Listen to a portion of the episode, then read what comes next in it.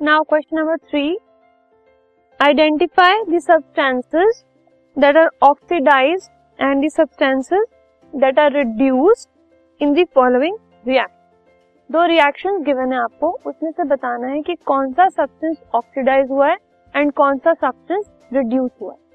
सो let us proceed जो first reaction given है it is four N A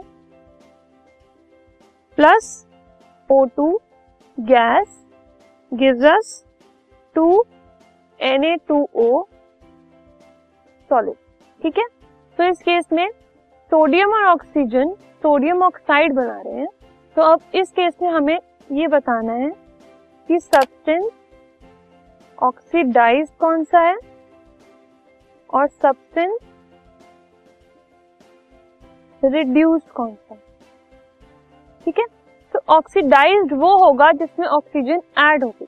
तो you can C N के पास पहले ऑक्सीजन नहीं थी, लेकिन रिएक्टेंट में ऑक्सीजन उसके साथ ऐड हो गई। तो we will say sodium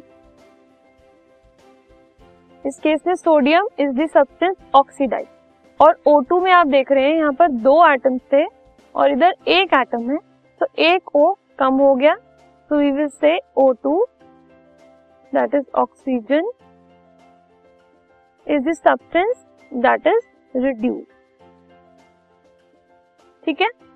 Now second reaction CuO copper oxide plus hydrogen gas gives us copper plus water ठीक है? इसमें भी हमें सब्सटेंस ऑक्सीडाइज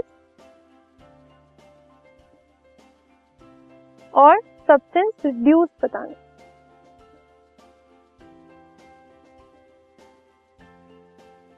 ठीक है? तो let us have a look at the reaction अब इसमें सी यू ओ सी यू के पास पहले से ओ था, लेकिन यहाँ आकर ओ हट गया ओ रिमूव हो गया। तो will say C U O is the substance reduce that is copper oxide जो है वो रिड्यूस हुई है। लेकिन H2 के पास पहले ऑक्सीजन नहीं था बट फिर ऑक्सीजन आ गया। तो we will say H2 that is hydrogen is the substance oxidise जिसमें ऑक्सीजन ऐड हो गई, ठीक है? So this is about the question number three we will now move on to other question